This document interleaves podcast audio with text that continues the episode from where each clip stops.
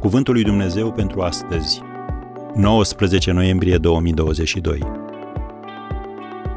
Ce ești chemat să faci? Isus, care umbla din loc în loc, făcea bine. Faptele Apostolilor 10, versetul 38. Valoarea ta în ochii lui Dumnezeu a fost stabilită la cruce. Biblia spune în Romani 8, versetul 32, El care n-a cruțat nici chiar pe Fiul Său, ci l-a dat pentru noi toți. Cum nu ne va da fără plată împreună cu El toate lucrurile? Să reținem expresia toate lucrurile. Noi suntem egali în Hristos. Dar când vine vorba despre carieră, valoarea ta este determinată de problemele pe care le rezolvi. De aceea, un cardiolog, să zicem, este mai bine plătit decât un bucătar de la un restaurant fast food. Domnul Isus era genul de om care rezolva probleme.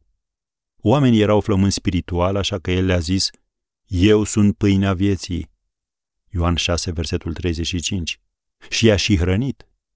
Erau oameni bolnavi, așa că el umbla din loc în loc, făcea bine și vindeca pe toți cei ce erau apăsați de diavolul, cum scrie în Faptele Apostolilor 10, versetul 38. Isus a înțeles ce avea el și ce nevoie aveau oamenii și asta le-a oferit. Tu, ce ai de oferit? Ce ai vrea să faci dacă ai ști că este imposibil să greșești? Ține minte un lucru. Tu nu ești aici din întâmplare. Dumnezeu i-a zis lui Ieremia, mai înainte ca să te fi întocmit în pântecele mamei tale, te cunoșteam. Și mai înainte ca să fie și tu din pântecele ei, eu te pusesem deoparte și te făcusem proroc al neamurilor.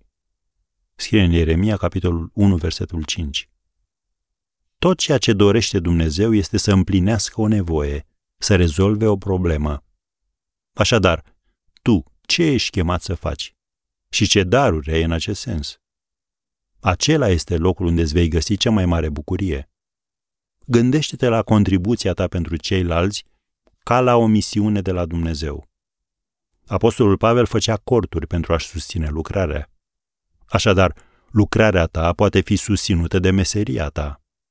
Dar fie că ești implicat în lucrare cu normă întreagă, fie că ești implicat cu jumătate de normă, ai grijă să nu părăsești lumea aceasta până nu găsești și nu împlinești ceea ce Dumnezeu te-a chemat să faci. Amin?